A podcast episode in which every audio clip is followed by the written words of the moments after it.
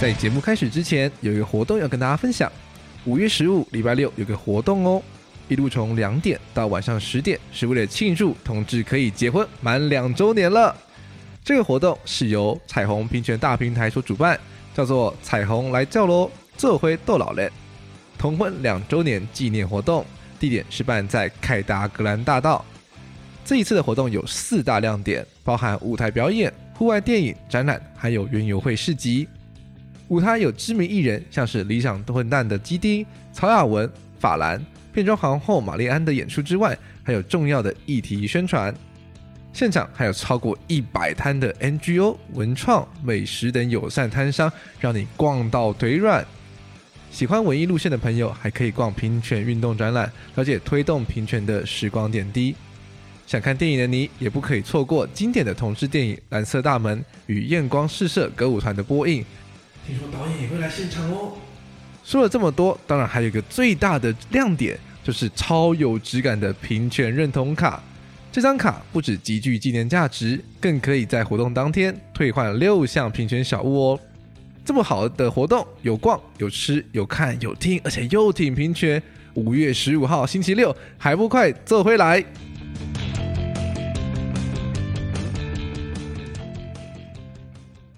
！Ladies and gentlemen, welcome aboard！这次又是欧游记喽。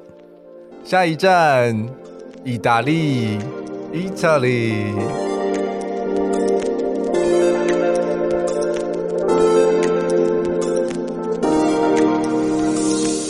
对，就国外的贩卖机，尤其在月台上的，都超级坑。所以 我记得那时候就是德登想很久，到底要不要投那个，然后就说啊，投了，投了，就投了，然后就都卡住。好，不管，反正。错，没有没有，这已经不用纠纠就对，好了，就就不要再 追究了，就是不管嘛，也许我太急了，好，是，好，反正就是至少我们都上了车，很好，虽然没有晚餐，没有午餐，至少目前行程还是按表好歌送就上了火车，嗯，所以我们就开始火车，但是没有食物怎么办？还好，包包里面。法国面包，不是没有面包，那那时候是有一个一大罐的巧克力酱，那时候其实什么都没有，只有我包包我也有一罐巧克力酱，是因为如果有的话，我们早就拿出来吃了，因为那时候很印象深刻，就是我只拿出我的巧克力酱，拿出我的。啊，塑胶的橘色汤匙，嗯，然后我们就开始啊，对了，没有面包，什么都没有，做巧克力酱，对，有这一段，就你一口，我一口，他一口，甜蜜。蜜，然后德珍还想着刚刚投进去了，不知道五欧之类的，应该差不多。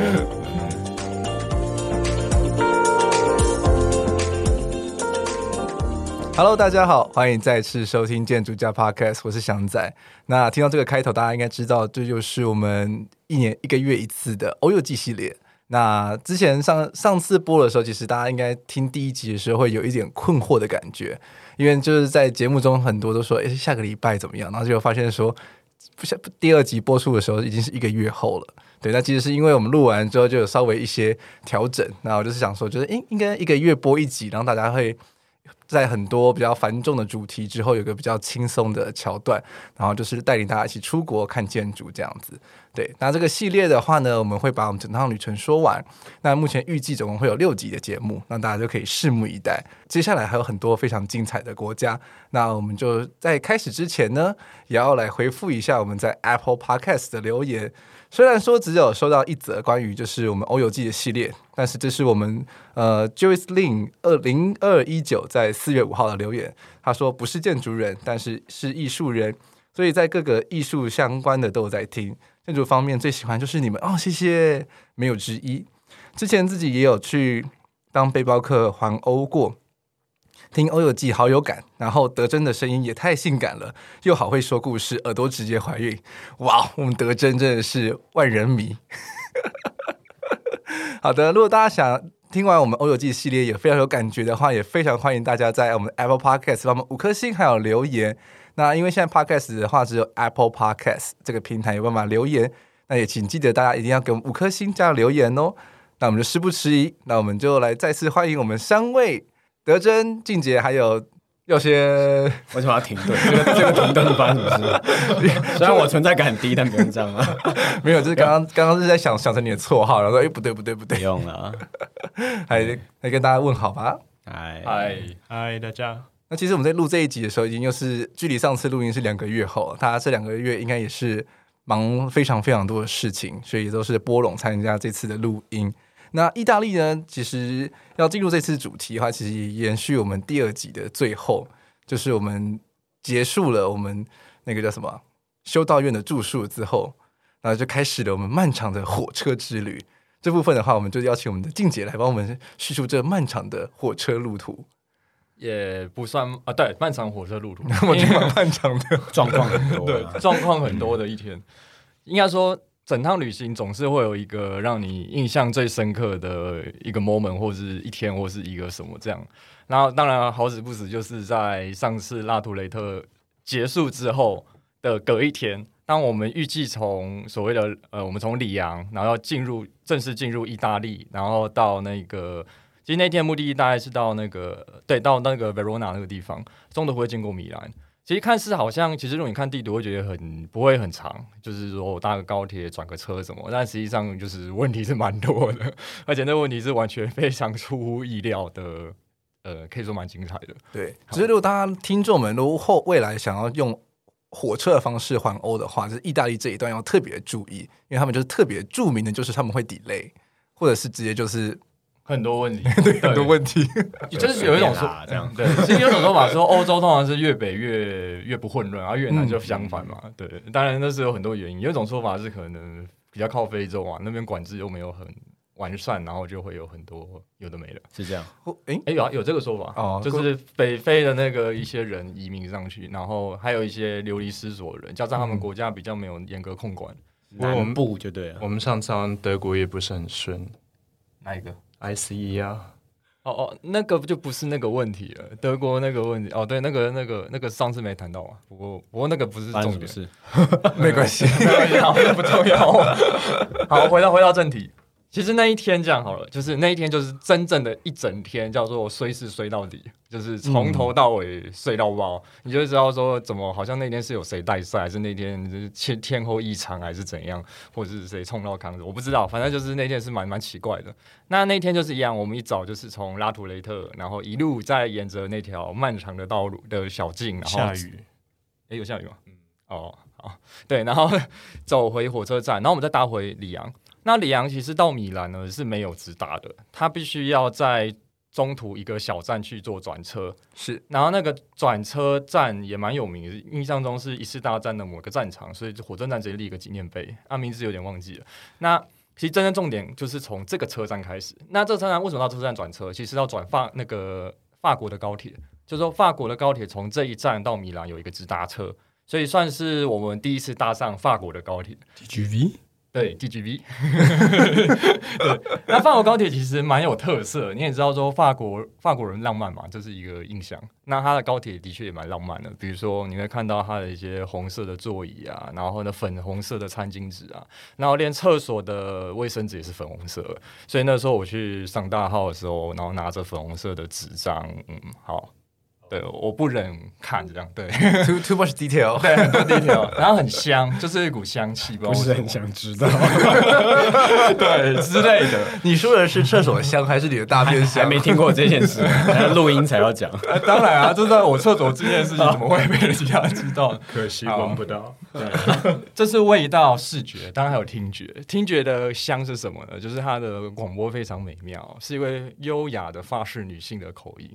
当然，就念一串听不懂的法文，就但是你会觉得他的声音就是是是是这样的感觉，就是非常的舒服，嗯，就那种法式的那种女性声音的舒服，对，然后很很优美。当然后面会加英文啊，所以我们当然是听得懂，对。但重点是什么？重点不是这些，这些只是前面的浪漫。那我们是啃着面包，涂着果酱，对，很穷酸，对，因为我是穷游。那一切就开始于我们最后快要到米兰之前的时候，那时候还看着阿尔卑斯山漂亮的山景，然后忽然传来一个广播，他。说他大概是这样讲啊，反正就是一堆问题，然后我们就是大概会 delay 四十分钟，四十分钟 delay。好，对，我们当然大家台湾高铁是没有 delay 问题啊，但是第一次遇到，嗯，刚刚讲德国是因为德国基本上不太 delay，所以其实我们在德国是很少遇到这个问题，所以等于说是算是我们这一个行程第一个遇到大 delay。是，但更严重的是什么？更严重是大概在没过没几分钟，他又再广播一次，一样是优美的法国的那个声音，呃，对，而而且他广播一开始会有一个一个音效。叫做噔噔噔噔的音效，然后才会开始那个法国的那个 的那个女性口音的声音这样子。他后来跟我们说，嗯，我们会五十分钟 delay，就越加越长，对，越加越长，是对，当然。没办法，我们就在火车上不用干嘛，嗯，所以我们到米兰的时候，最后总共 delay 一个多小时，对，很棒，真的很棒。所以我们到米兰的时间就严重的压缩。其实那天排行程有个问题啊，是我们在米兰的时间其实没有很长，然后更不用讲，已经 delay 一个小时不见了。其实那那天米兰我们要干嘛呢？很简单，我们只有一个任务，就是去看大教堂。哦，因为它也关了。OK，对，然后因为 delay 它关门了。然后呢，更严重不是他关门看不到，这没关系。最重要的是，我们要赶快搭下一班再去维罗纳。嗯，但问题是，维罗纳车站不是原来那个车站，是它在反正在另外一个方向，在城市要跨越城市几个街区的地方。嗯，所以我们一下火车的时候要干嘛呢？绝对不是叫计程车或叫公车，不知道什么。那时候我们就开始跑了起来，狂奔，对，就是狂奔 在米兰的街头。大家，一出车站你会看到那个那个西沙佩里那栋很有很有名的楼，然后旁边还看到一个那个一个忘记名字，反正就是长满植物的那一栋很有名，就是诶、欸，算世界上第一个做出那种很多植物的公寓。然后我们就沿着那个整个街道一直狂奔，然后最后穿越那个就忘记那个市集叫什么，就是有一个穹顶。那个伊曼纽二世啊，对对，伊曼纽二世广场。然后从那一刻开始，我们看到景象开始不太一样，因为我们是从德国过来的。然后到那边的时候，你就看开始看到很多不同形形色色的人，包括不少黑人，然后还有一些是吉普赛人之类的。那你就看到一些黑人莫名其妙拿着一些那种布啊，在那边晃来晃去，不知道干嘛。那其中一种最可怕的是什么？就是 拿着幸运手环的一堆绳子的那个黑人。那其实最多在哪里？就在米兰大教堂前面。当然，我们虽然跑归跑，当然还是要看一下，所以我们播了一点时间，多一点的，大概不到五分钟吧。然后我们站在米兰大教堂前面，然后观赏它的立面。呃，对，然后因为关了也进不去。然后这时候呢，就有四五个黑人拿着幸运手环，然后朝我们过来，而且他们是非常的快、很准、很沉静的过来。当我们发现这件事情的时候，我们也是非常快速的应对。怎样应对呢？就瞬间闪开，触电，对，触电一般的跳开，很恐怖。那黑人幸运手环，大家应该简单讲一下，大家应该很多人知知道，就是他会把手那个绳子绑在你手上，然后跟你勒索钱，就这样很简单。然后你，然后你不给，然后就不不放你走之类的。然后听说有的是给一欧元或什么，但是听说有的会勒更多，反正那种就要注意一下。然后我们搞定这些黑人之后呢，就是拍拍个一张的那个米兰大教堂立面之后，我们继续在狂奔，然后继续往车站狂奔。但很明显的是，对我们刚刚为什么？就是我其实有点忘记了，就是说为什么我们刚刚不搭地铁或者什么？对，因为我们就现在去搭地铁，反正应该是有规划到说可能搭地铁不方便，所以我们先走一段路去看大啊，应该说是为了去看大教堂啊，然后可能跑过去最快。还有广场啊，对，还有那个广场，伊曼纽广场。然后接下来就是我们要去搭地铁，但地铁站距离教堂又有一段距离，所以我们继续跑。那跑一跑之后，后来发生什么事情？迷路了。那。在迷路的这个时候呢，刚好有一个很尖鼻子的警察，杯杯很热心、很热情，算是我来欧洲这一趟的时候很热情的一个，我，也不能说陌生人，就是一个警察，忽然问我们说，就就是你们要就是帮我们指路这样子，对，那鼻子真的很尖，印象超级深，而且他的脸。瞪着我很近，所以那个鼻子更尖，对我印象深刻。所以他知道地铁之后，我们就跑去地铁站，然后地铁站还花一堆时间在搞定那个复杂地铁系统，因为好像是个转乘站。然后好不容易找到车站了，然后呢发现哇，预期搭火车快来不及了，怎么办？就只能搭嘛。然后还好最后一刻赶上了，为什么呢？嗯为什么来不及去赶上？因为火车 delay 了，所以我们到目的地的车站之后，发现说：“哦，火车 delay 十分钟。啊，太好了！”所以原本应该是迟到搭不上火车，结果因为意大利火车 delay，所以我们可以搭上了。是。对，所以奔波这一整天，其实已经过了中午到下午了，因为我们早上在搭高铁，然后刚刚午后就是在狂奔米兰，但是我们没有吃午餐，也没有吃晚餐，嗯，所以那个时候肚子肚子就饿嘛，所以我们就在月台上刚好发现有贩卖机，然后那贩卖机其实还蛮高级的，就是不。就是除了一些基本的巧克力饼干之外，居然还有三明治。是对，所以我们那时候开始要买那个，就是买一下那个食物，算晚餐还不知道，嗯、反正就买个食物填饥一下。然后这时候德珍就先买，对，然后德珍就是买了那个心目中最漂亮、最精致的三明治。然后呢，当钱投进去，三明治被推出来那一瞬间的时候，没有，等等等等，那个三明治你要讲，它那个贩卖机是那种圆形旋转的那种。哦哦哦，对，这个我对，然后它反正就是被推出来了。对，然后因为 对对，所以我们就看着投没有，因为我记得德正还选了一下，然后一直在看，哎，火车来了没？火车来了没？然后就啊，应该是还好，然后就投这样子，然后三明治就开始被推出来之后，然后三明治就就就。碰到了玻璃，玻璃 形成一个美丽的倾角，对，就是一个很美丽的形抗，你知道吗？就三角形的形状，就刚刚好，然后就平衡在那里，对，它就卡在那个旋转的那个铁条跟玻璃之间。对，那一刻是个艺术。于是进阶就给了建议，对，于是我就立刻给个建议，就是赶快用上面巧克力把它推出来，把那个三明治砸下来。我就我就再投了钱，对。所以那个巧克力就开，呃，没有没有，还在投，投到一半，火车来了，没错，就是刚刚我们认为 delay 那一班来了。所以这时候怎么办呢？两个选择，第一个继续投钱，没查，火车应该要停一下；第二个就是赶快上车。然后我那时候觉得说，其实火车才刚来，你就赶快把剩好像剩一两块钱嘛，对不对？就是一几个铜板投进去就好了。对。结果呢，我正正反应过来，准备要跟德珍说这句话的时候，嗯，德珍不见了，跑走了。这是是我的问题。有啊，但是我很错愕哎，你没有投进去吗？我怎么记得？我就赶快投，赶快投。我就赔了夫人又折兵。不是啊，其实应该这样。记得你投了。不是啊，是这样，就是那时候我跟德珍说，投投投投，德珍就是拿着钱币，手在抖，我说抖什么？而且是一个要进不进、要进不进的那种犹豫。然后那一瞬间，一瞬间之后，我觉得说啊，应该，我就说投啊投啊投啊，忽然德珍就跑开了，就跑了。嗯、然后对，然后那时候我站在原地就觉得呃呃呃什么啦？然后我我觉得也不能干嘛。然后我跟那你们你们两个人在干嘛？我怎么记得我在你旁边啊？我我我们也跑了。对，我盯没有，我 盯着那个线框。然后我记得是德珍真的投进去，然后那两个东西都超贵，投进去了。对，嗯，他投进去了，所以他最后推下来，但是没有拿，没有推下来。我记得我记得也没推下来，两个都卡住。对，我记得好像是都卡住。然后我们傻眼，没有，我记得，对我记得是两个都卡住了。然后所以我们才想啊，到底该怎么办？因为就像你讲的，火车确实有停一下，可是因为在我们两个都卡住，然后钱又投进去的时候。就慌了，慌了，对，就慌了，所以就只能，嗯，好，对，只对，要是你在旁边，我记得你有在付，我在旁边没有，因为而且我记得那个东西就是还蛮贵的，就是。对，就国外的贩卖机，尤其在月台上的都超级坑，所以 我记得那时候就是德珍想很久，到底要不要投那个，然后就说啊，投了，投了，就投了，然后就都卡住了。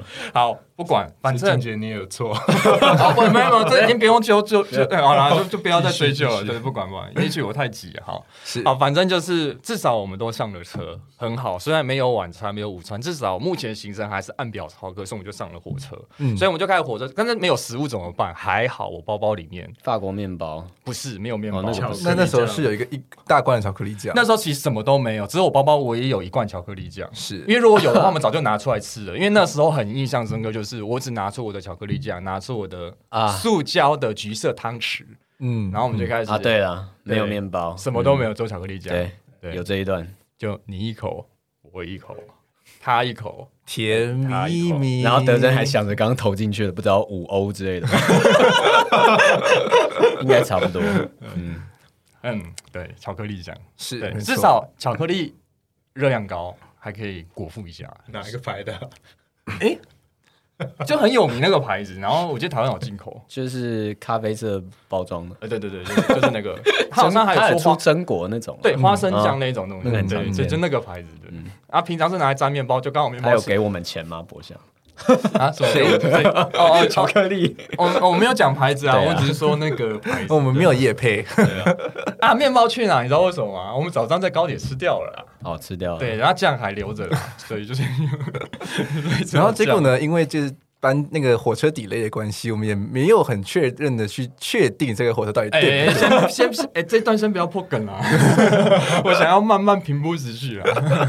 好，你知道吗？其实那时候我们是觉得那一刻是那一天最欣慰的一刻。为什么？因为那么累，然后乱七八糟，然后火车 delay 买不到便，拿不到那个饭，然后好不容易有了巧克力酱，其实很喘口气，可以喘口气。嗯所以我们就大概修了，我记得好像四十多分钟，反正就那边坐火车看风景，然后就开始就发呆。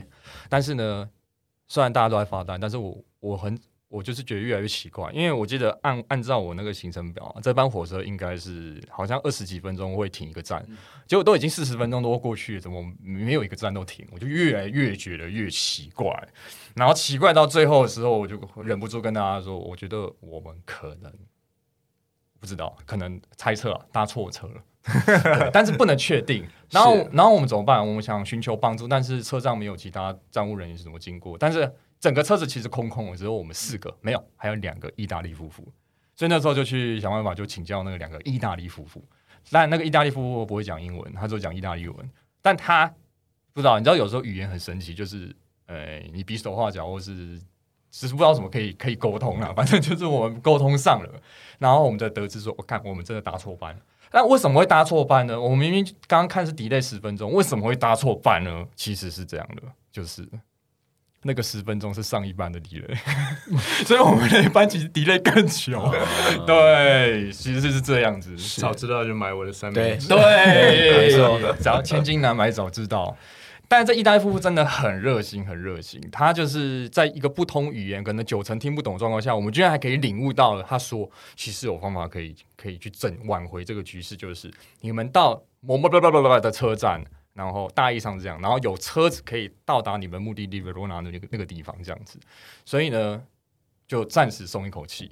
然后终于好不容易到了那个车站，就是这班车的好像是终点站的那个车站，嗯、因为对，因为那时候整个车都没人。嗯、然后我们下去的时候，意大利夫妇其实真的超级热心，他赶他他很急很急，一看我也不知道有急什么，等一下我们就知道为什么他急了。他就赶快说，我们赶快走上地下月台，就像那个那个台铁东部那种地下月台，然后走楼梯下去，就是地应该说地下通道。然后呢，他赶快叫我们到地下通道，然后指着通道中其中一个月台楼梯说：“赶快上去，赶快上去。”大概是这个意思，就一直指。嗯、但一开始其实我们并没有感觉到他的急迫性，急迫性。直到我们走上了月台，看到那班车，嗯，咻，远离我们的时候，我们才发现，哦，原来原来他们在急这个啊！而且 而且那时候天已经有一点在黑了，其实还蛮。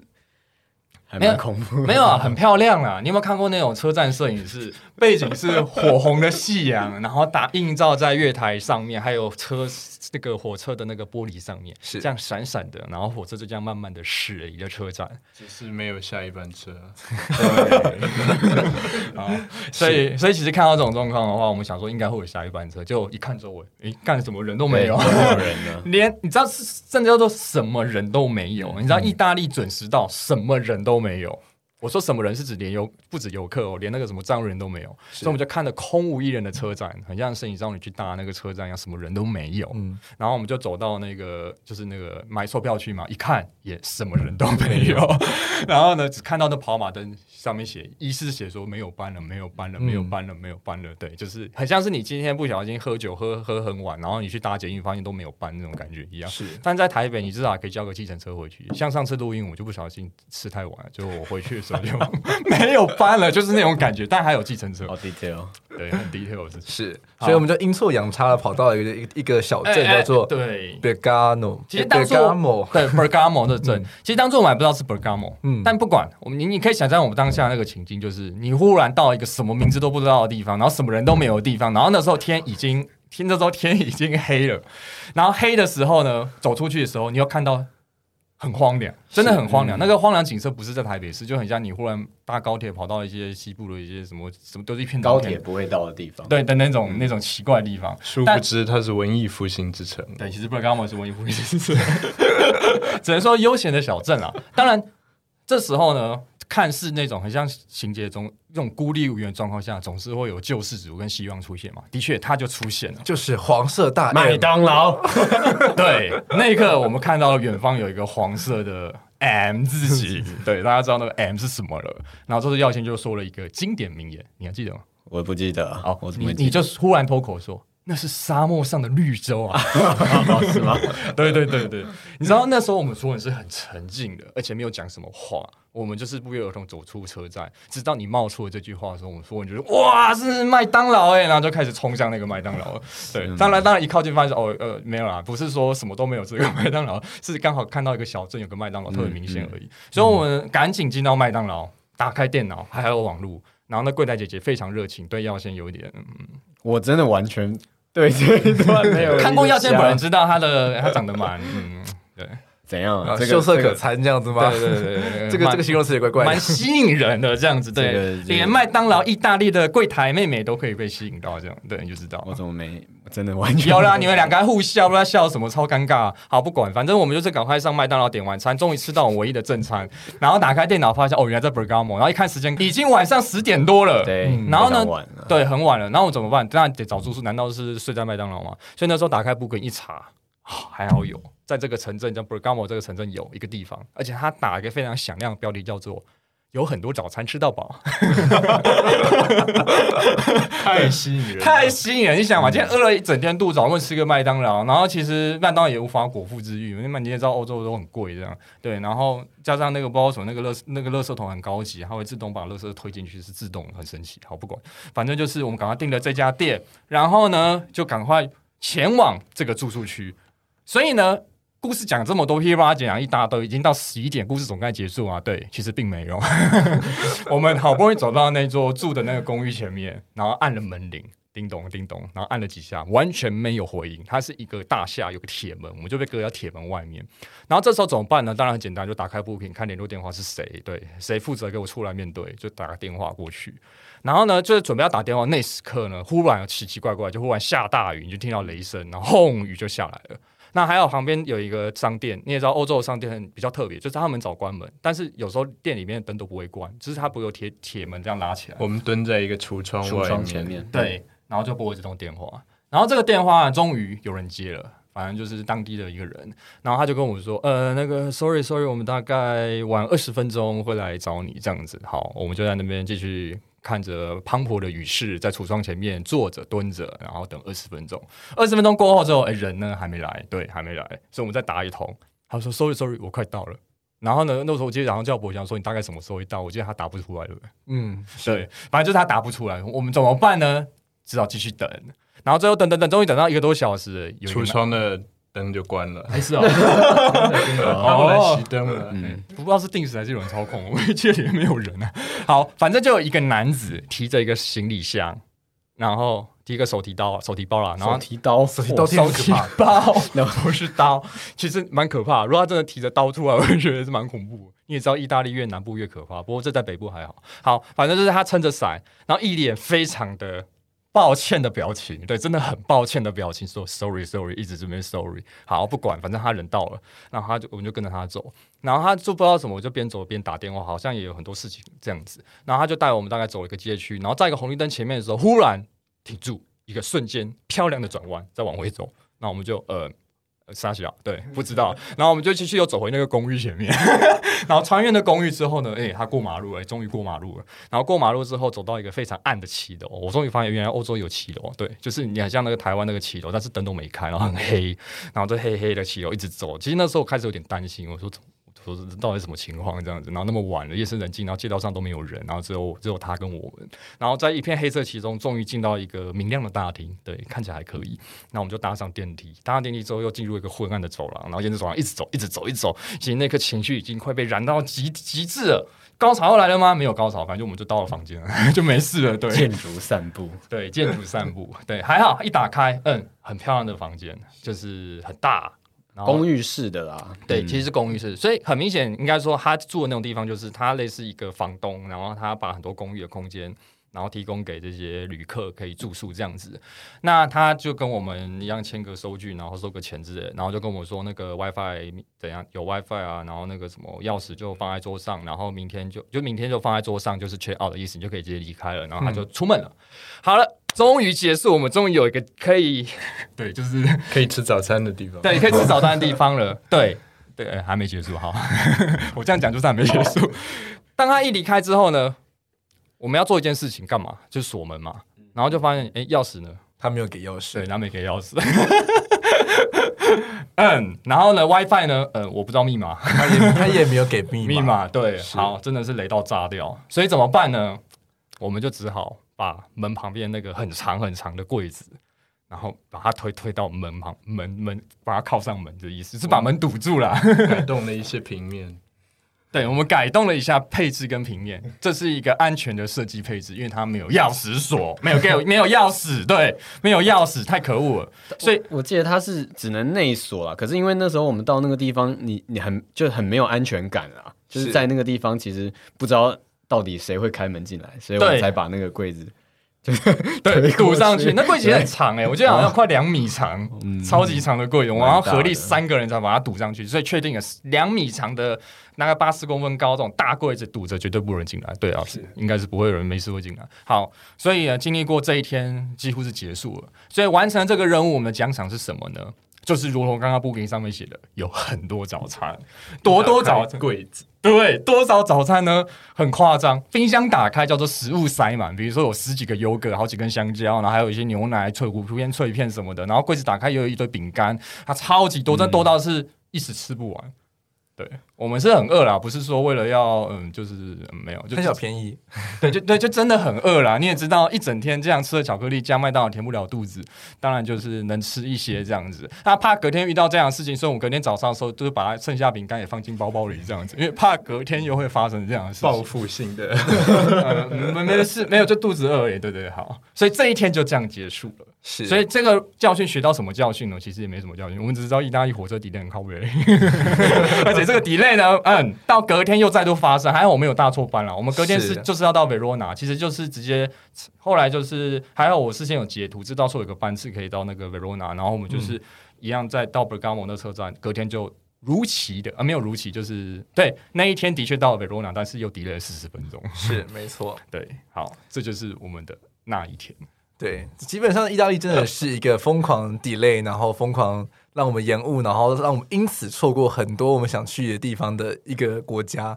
像是我们那时候下一站是去 Vicenza，然后那时候我们诶 Venezia 先先 Verona 再 Vicenza，对对对 Verona Vicenza，然后还有我们班同学本来想要去一个墓一个很知名 Scarpa 设计的家族墓园，但是也因为 delay 的关系，所以我们也错过了。公车，公对公车 delay，那太可惜了，真的。对，遗憾，没关系。那所以呢这，总之呢，我们到最后呢，大家也应该第一集听听第一集，知道我们的目标是要去威尼斯，所以我们就这样子跌跌跌撞撞，跌跌撞撞的，直也抵达了我们的威尼斯双年展的地方。那威尼斯这个地方就就有趣啦，对不对？因为他们其实是一个海上的城市，所以他们那个公车呢，其实都是像是在海上、河上的那种游艇。来载我们去任何的地方。这边其实有个小插曲啊，就是我们也不知道房，因为意大利的，就是他们的房东可能都只会讲意大利文而已。那我们也不会讲意大利文，非常的可惜。所以我们那时候要去找我们订的那个 apartment 的时候，我们也借助了警察杯杯的力量。才让我们顺利的找到我们的 apartment，其实其实那过程也是蛮 对，但这个这个说起来的话又很复杂，而且我们是一个建筑的节目，所以我们要讲建筑。没有，我就大概提一点就好，在城市里漫游啊，对对对，我就大概提一点就好，因为电话。讲不通嘛，所以我们只好去找警察。然后我印象深刻是，我们一打开门的时候，有三个警察，一个女的，两个男的在聊天。哇，对，然后聊一聊之后，一看到我们，那个脸叫做什么，你知道吗？就是啊，就是那种表情。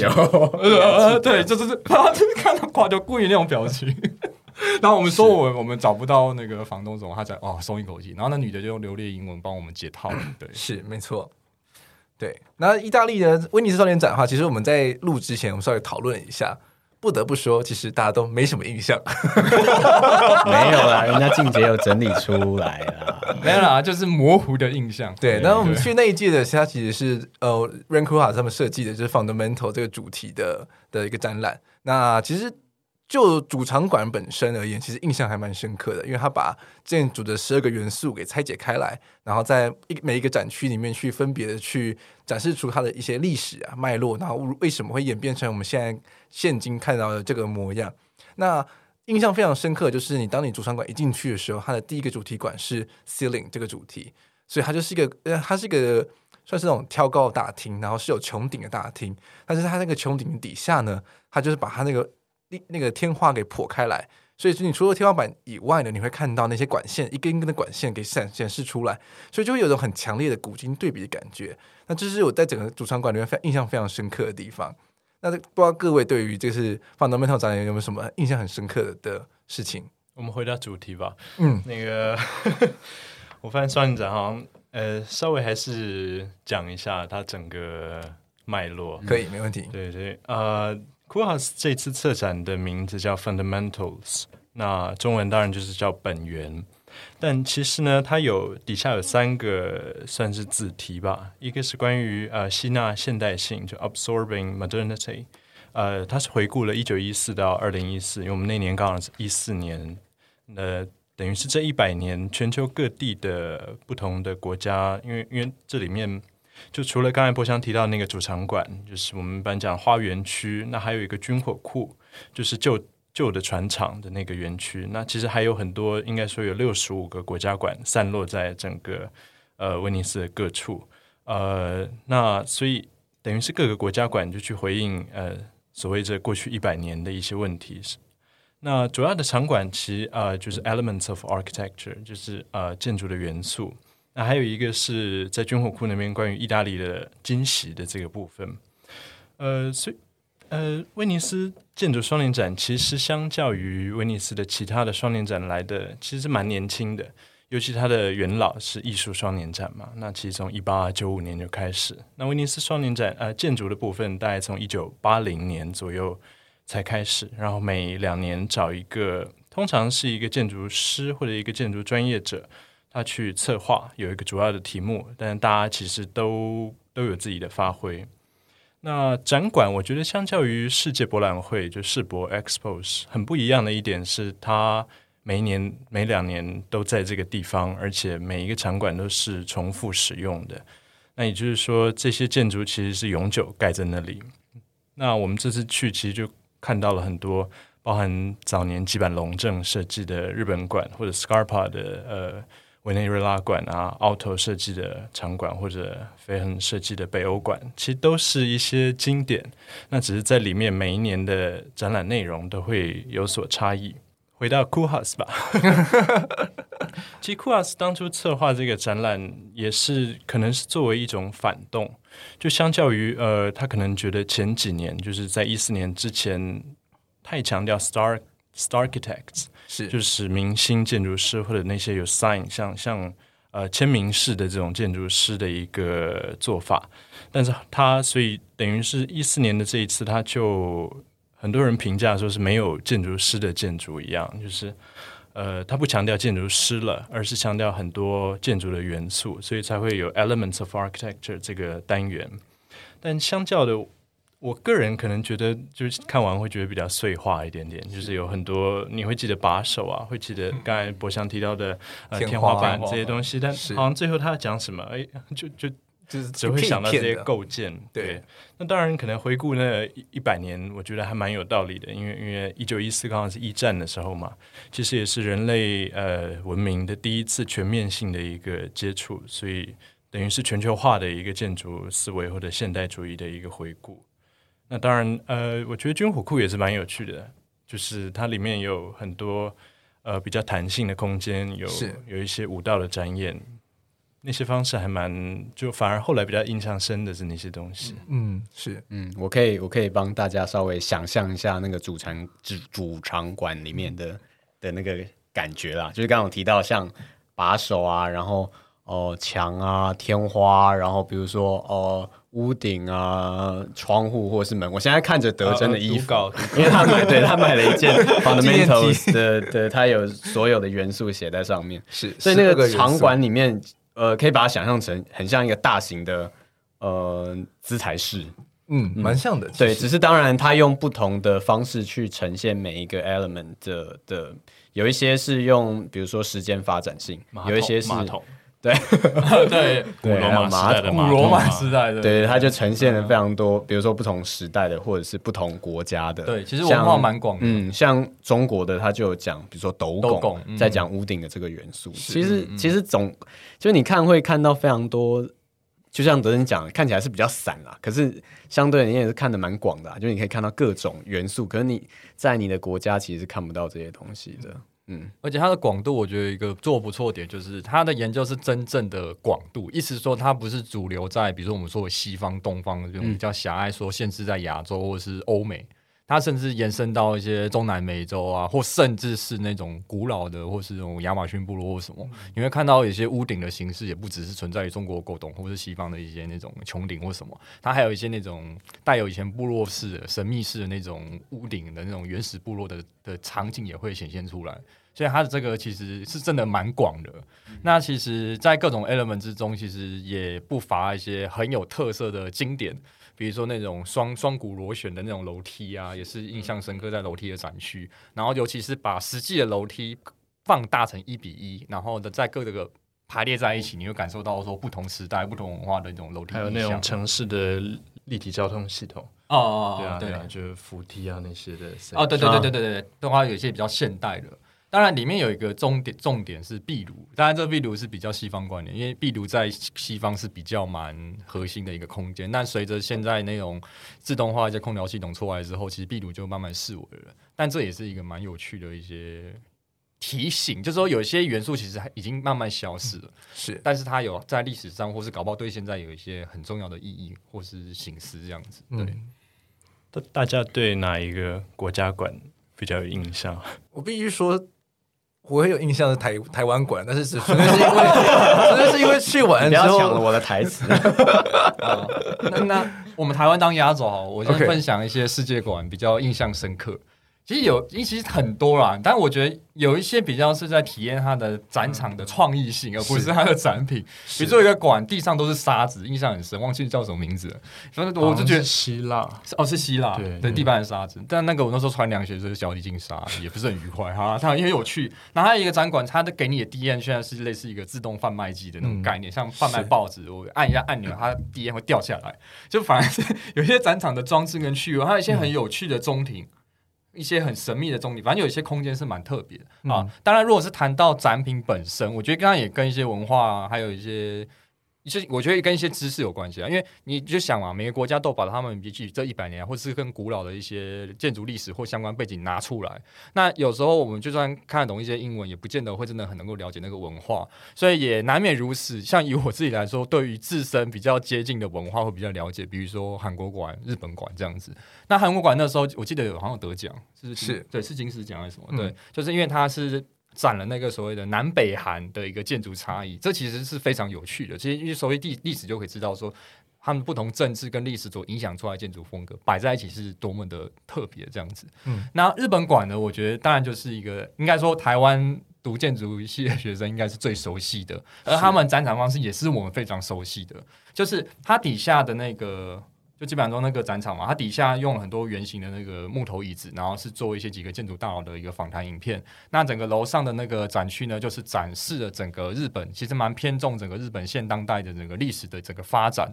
所以像以前有些中学生应该会知道，会上到一些课关于我们日本的一些现当代的建筑谱系，从丹下健三啊，然后一直到比较新新安藤忠雄嘛，伊东丰雄的长屋对之类的，加到筑吉长屋的模型，还有一些他们的图纸，其实都都。都像一个档案的，对档案库，嗯，然后当然还有那张很经典的日本建筑师的谱系表，因为如果应该读过相关当代建筑史都知道说，日本的那个师承关系跟谱系是非常发达的。然后在展区中也很明确的指出整个日本建筑史大事记跟相关的一些师徒关系的的扎实度，可说是算是前所未有的完整。当然，这个我们都可以不断形式说，我们台湾自己的一个建筑谱系嘛的这件事情，可以有很好的形式。那这是日本馆。那其他馆当然就有很多啦，比如说芬兰馆是蛮也是蛮自然的，然后还有一些就是北欧国家就感受到他们那种、嗯。我自己很喜欢丹麦馆。丹麦馆，丹麦馆其实什么都没展。它基本上是全空的一个状态，但是它营造了一些不同的空间，让人进去用全身的感官去体验。哦哦，有一间全黑的，黑的啊，对对对对对对对，全部都是树皮。那隔壁间是全白的，完全光滑的表面。就有个镜子，对不对？对对对，然后一出来应该有些草啊、树枝，然后还有泥土做的那种砖块一样的墙面，就它让人直接去碰出来一些很很可能就很 fundamental 的。很 local 的那些材料和感知，我觉得蛮强大的，比起很多可能展板啊、档案的展示来的更直接一点点。对，其实档案展示，我当然觉得做最彻底是巴西馆，因为它就是透过编年史，还有它的各个案例有名照片，然后换成一个回廊，等于说我走完这个回廊，就看过整个历代所有有名的建筑跟编年史。但其实真重要，就像德臻所讲的，其实展场，我觉得现在的趋势，其中一个是情境式设计，因为我之前做案子有接触到展场，其实你会想啊，你今天如果放了一堆文字、一堆图，真的有人会专心去看完吗？当然，也许对学者来说是很棒，但是如果是对一般大众来说，我相信应该很少。就像我们其实那时候也没有那么大的时间跟耐心，会想要一个个去看。我们大家就走马看花。我们我们是花了两天嘛，对不对？对对，一天是对，对一天在，反正一天在一个展区这样子。对，嗯、所以其实情境式展览就慢慢的越显重要，而且更重要的是，其实建筑就是一个空间的情境跟体验。那真的要把那精神传达出来，应该我觉得最最最棒跟最彻底做法，就是让你直接去死。体验到它那个空间情境，像那个丹麦馆一样，所以这个其实还是最印象深刻。身体的记忆其实会比起脑袋记忆来得更好，尤其是建筑体验的部分，这样。所以丹麦馆也是我们觉得蛮成功的一个地方。那耀先呢？耀先，你其实想说台湾馆的事情？呃、欸，其实也也还好啦，还是你要讲呢？你你说吧。没有啦，台湾馆它比较独立在整个呃展区外啦，它是在往我们呃住宿往圣马可广场的路上。其实就是靠那个旁，就是就在旁边，对，就在旁边。那它呃非常不起眼，是就是就跟台湾的外交现状一样，对，就是有一种嗯，真的是孤立无。台湾馆其实是以平行展的方式在在在做的，因为它并没有没有受到国家馆的承认。对，嗯，我们就是以威尼斯的名义，但是在场外自己办了一个同样时间办的一个展览，是。不过地点还是很棒啊，地点实在是蛮好，地点很棒，但大概没有几个人知道那边进去的东西，因为它其实是在主要的展品是在二楼，所以其实你一楼看过去，它其实就是一般的街屋，街屋平房，它只能靠那个指标让你知道说那里有展，而且那个位置就普里奇奥尼宫，它它原本就是像监狱一样的地方，所以相对的不那么明显。也很有象征意义啊！被囚禁的台湾，就过了叹息桥，就到那个地方，真的要叹息一下。没有对策展人，呃，我我没有我没有什么印象啊。但我讲他的展品，他主要是在呈现，就是一些叫赖燕吉，哎哎，对对，是一个台中台中人，但他其实应该不在台湾，长长期都在美国发展的一个建筑师。然后他是用比较多的。呃，台湾的空间元素，比如说，呃，一些洗手间，对，还有板凳啊，这个吃饭的空间是很重要的，对，就是对类似这样的空间去去表达哦，台湾的一些建筑元素，这样子可能也是在回应整本次的那个 fundamental 的概念，但是，嗯、呃，个人啊，个人的看法是。呃，有一点可以想象，呃，大家在网上应该还是找得到一些照片。不过我现场的感觉就是比较像是呃，嗯、呃，用劳作的方式啦，那它是呈现了很多空间的体验，只是呃，蛮流于形式的，我觉得有一点过于娱乐感的感觉，对对对，这种放大巨型家具的那个感觉，就是半桌就是就是半桌这样，只是他换了一些材料。那鲜艳的颜色，鲜艳颜色没有错啦，只是说它呃去表达这些事情，只是嗯、呃、比较，我觉得都算是比较表面的手法，其实就是比较没有灵魂一点、嗯、啊。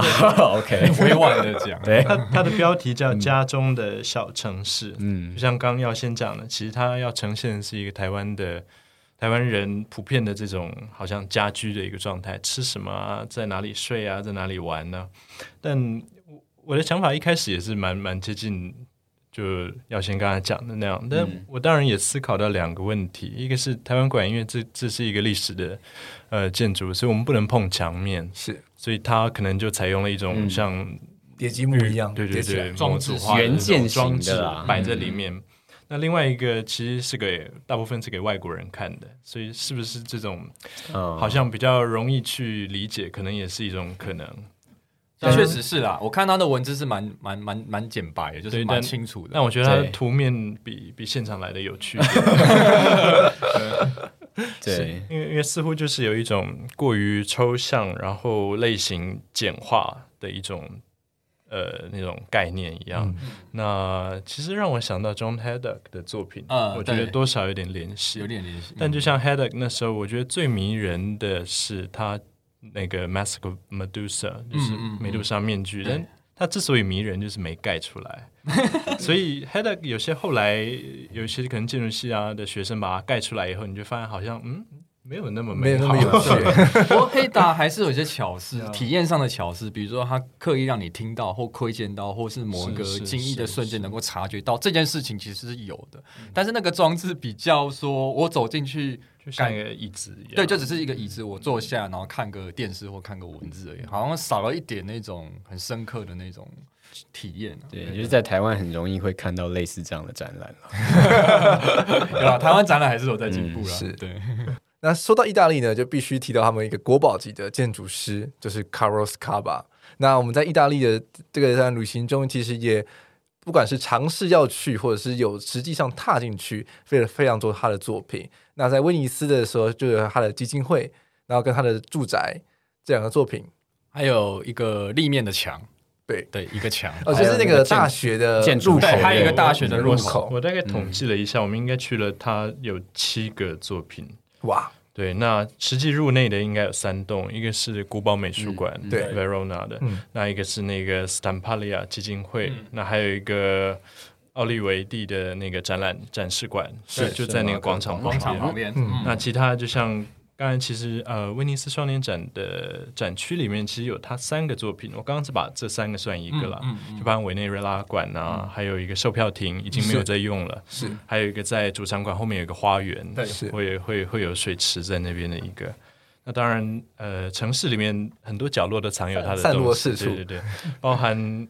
IUAV 就是威尼斯建筑大学那个入口，是那还有海边有一个它的哦，对那个那个块体堆成的，随着潮汐涨落，你可以看到呃不同作品面貌的一个一个装置。那还有一个刚才丽静姐讲到那个立面的入口，那个是圣萨布斯提诺修道院的一个立面，这样子。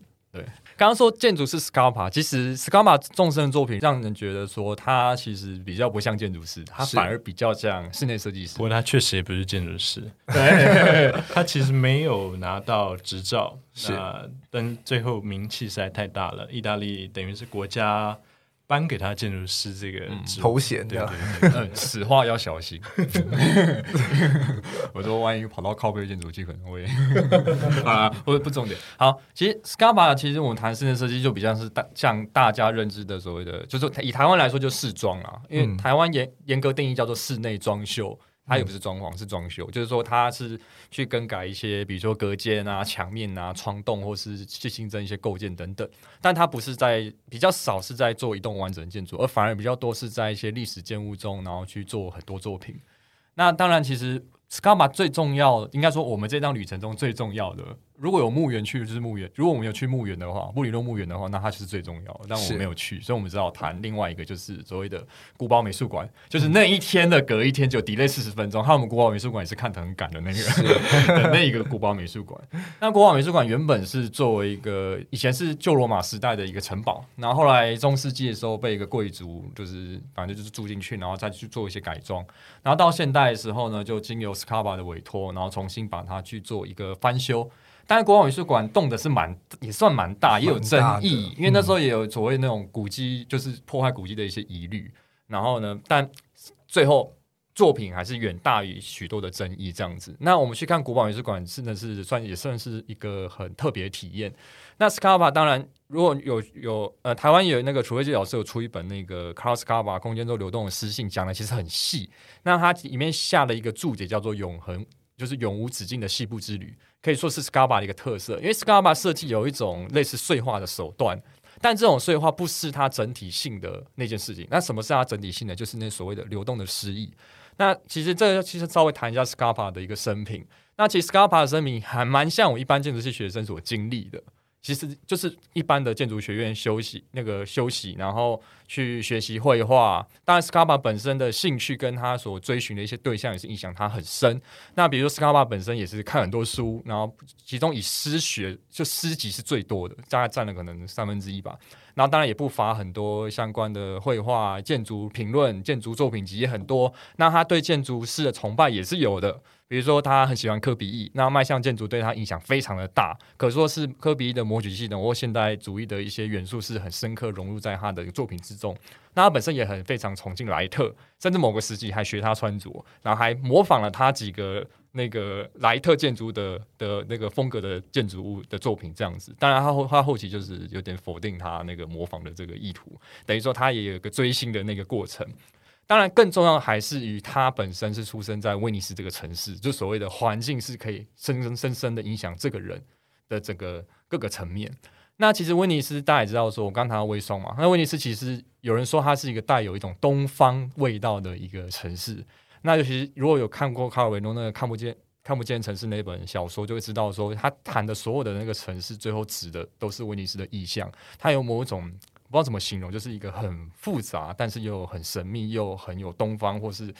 反正就是一种很难去定义它，混杂，然后充满神秘感的神秘感的那种城市。因为以前可能也是作为一个那个所谓文艺复兴之后的一个商商业商对商人流动的一个地方，各地带来东西啊，然后这种比较交融多元的一个对一种东西交融的一种文化。那 Scarpa 身为西方人，但他却认为他自己比较像个拜占庭人。那拜占庭有名就是君士坦丁堡，位于现在就是所谓的伊斯坦堡，土耳其那个交通地那个枢纽。那那个枢纽很有名，也也因为也是十字军十字军东征啊几个东西交流文化的一个要地，所以它也跟威尼斯很像。应该说整个那一带区域都有那样的一种感觉。那斯卡本身对于东方迷恋更不只是停留在这边，他甚至很喜欢日本文化。那他这甚至是在日本的仙台过世的。那关于这过世的那个谜也是很多，对很多人不知道他到底为什么去那里，嗯、但。的确，东方性，不管是莱特的东方，莱特追寻那种东方性，或者是日本的东方性，各种都是交融在一起。借由他这种不断从细部中挖掘的，然后再拼组起来的碎化手段，去达到了某种空间的诗意。其实这个是非常难的，因为其实我们知道说建筑设计有整体有细部，但常常我会发现说，有时候我细部做了很多东西，或很多元素组起来，却没有一个整体性。是，这是一个。需要有功力的地方，但 Scarpa 更厉害的是，它细部做到很极致。等于说，那个细部是我可能去一趟，比如我去一趟国王美术馆，我是看不完的。我可能每个细部都要花很多时间去研究它。说，如果真的，如果真的需要研究的话，它到底是怎么做的？甚至当中有很精密的一个几何存在，对，藏了一些更神秘的密码。对，密码。对，那 Scarpa 本身其实讲到密码，就是他。他其实算是一个数字控，或者说他是一个喜欢玩文字游戏、数字游戏，喜欢暗藏很多密码，或我们说谜语，就是喜欢藏一些谜。诶、欸，他是不是很喜欢打文西啊？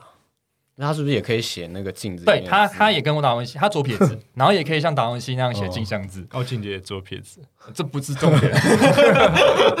我不会写镜像字，虽然我觉得蛮帅的，如果会写的话。好。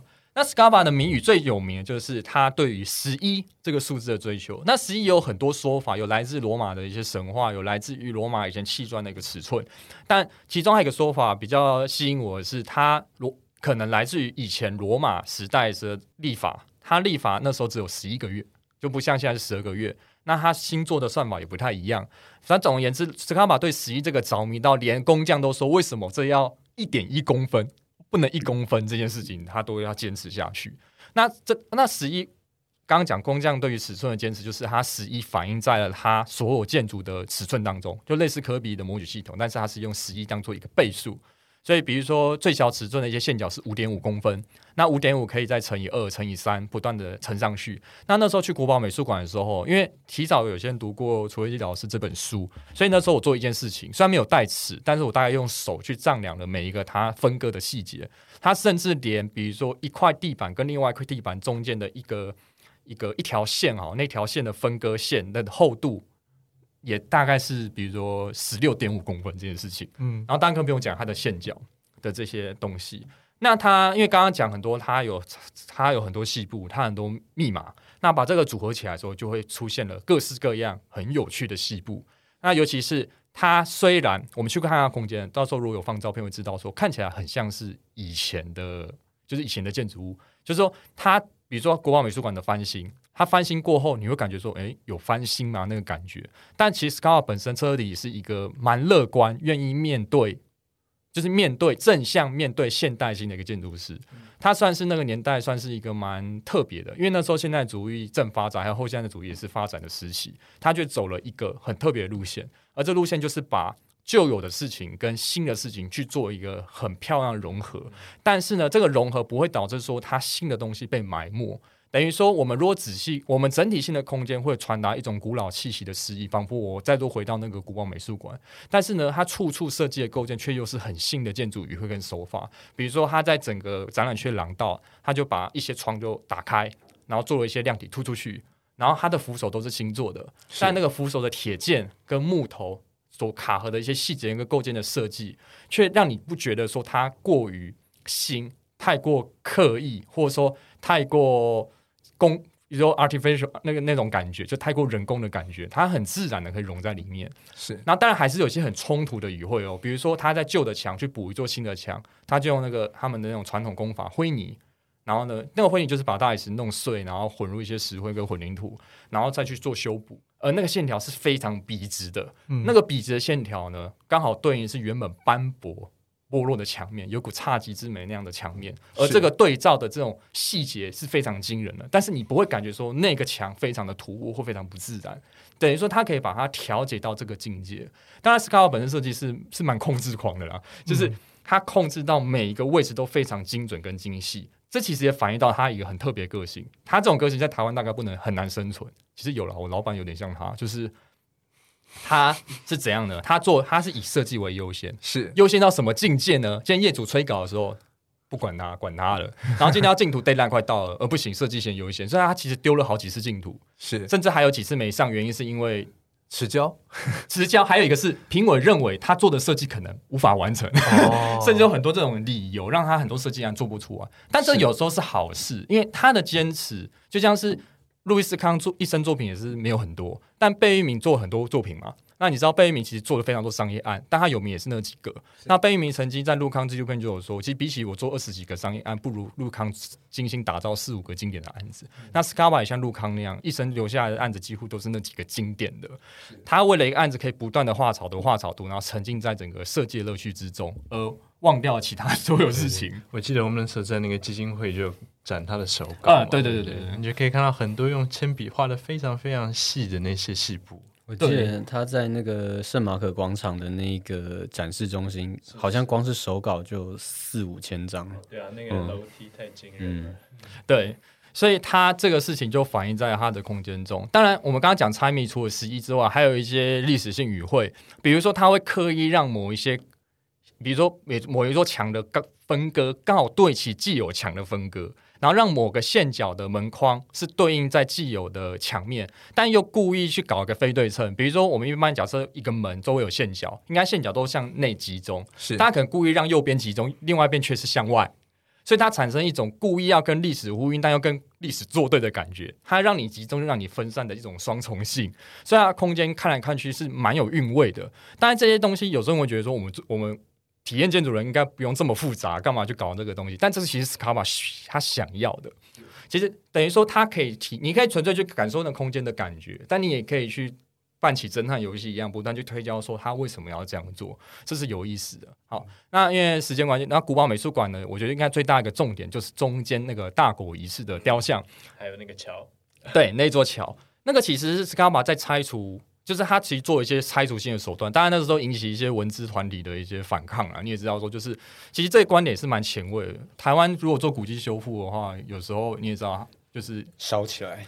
呃，好了，就算没烧起来，要去做改造都有些困难。是刚刚那可是大举动，他把那个城堡整个切掉了很多地方。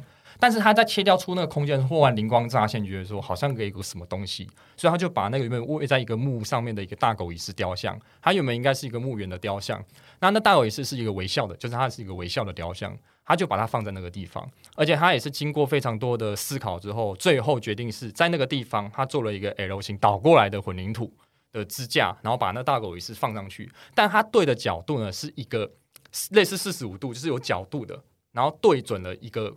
方向，而那个方向刚好就搭了一座桥，所以等于说我们逛古堡的时候，走上那座桥的时候，我会望着大狗一世，他会微笑对着我，就是那样的感觉。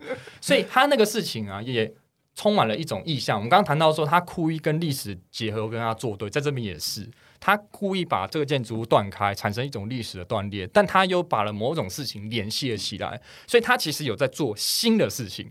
他的手法是很新的，而且是让人产生一种对于未来正向的一种力量。而不存在只是沉浸在那种缅怀过去的过程中，所以它算是把新旧融合到非常好，而且还让整个古堡美术馆的价值再度提升。其实有之前有听过一句话，如果古迹要能够好好利用，其实最重要还还是能够被好好使用。是，那我觉得古堡美术馆就是一个使用到非常极致的一个状态下，其实不只是它作为一个美术馆，而是它的精神价值跟历史价值其实远远大于它的其他一切这样子。嗯嗯，它它就是很细的，有点像一种修补术或者像填补的方式。在这种旧的里面，事实上做了另外一种新的创造，但是这个新又跟旧是有所呼应、有所关系的。那我想，其实 Scarpa 还有很多这种元素，包含桥啊、啊花园啊、水池，甚至是呃双圆的这个形象，其实后来一再的贯穿，嗯嗯包含 Stampaglia 基金会，其实都看得到。双园其实来自那个基督与基督教的那个事情。如果有知道，比如说有在研读灵学的人，大概会知道说，神秘学人会知道说，生命之花、生命之果那个意象。那一开始宇宙万什么都没有的时候，忽然那个神就或上帝，他创造了第一个球一个圆，然后呢，他在沿着这个圆移到这个边界，创造了第二个圆，然后神就说要有光，而这两个圆中间的鱼形椭圆其实象征的是光。嗯，但这是很神秘学的事情，蛮理性的，很难去理解这个事情。但是这个神秘符号，就这样，那个布里诺墓园就出现了那个所谓双圆的这个意象。是。对，结果中国，我记得中国有个案子，还真的把它拿来用，有有看过复刻，我们中研院民族所也有，哦，有有，这就很容易被汉汉堡的先生也也在庭院的部分用了一个双圆，是。因为这符号确实蛮神秘的，因为这种生命之画图等在各个文化中还蛮常出现的，嗯、对，有兴趣可以去找那种生命之画、生命之果的书，其实蛮好玩的，如果对神秘学有点兴趣的人，对，可以去看看。好，那总结而言的话，其实 Caroscava 真的是这意大利旅程之中非常重要的一个部分，那也让我们在整个旅程之中，对于整个建筑细部如何呈现，然后跟材料如何结合，有非常非常大的经验，然后跟学习。那其实我们在意大利的旅程之中，也有还有去了其他非常非常多的城市，看了非常多历史的建筑，那还有一些很有韵味的城市，但因为时间关系，所以我们也没办法在这集中呈现出来。那在这一边呢，会跟我们听众们说声抱歉，就是我们的意大利旅程要这边告一段落。下一集呢，就会带大家到一个不一样的城市。那我们就先在这边跟各位说拜拜，拜拜，拜拜。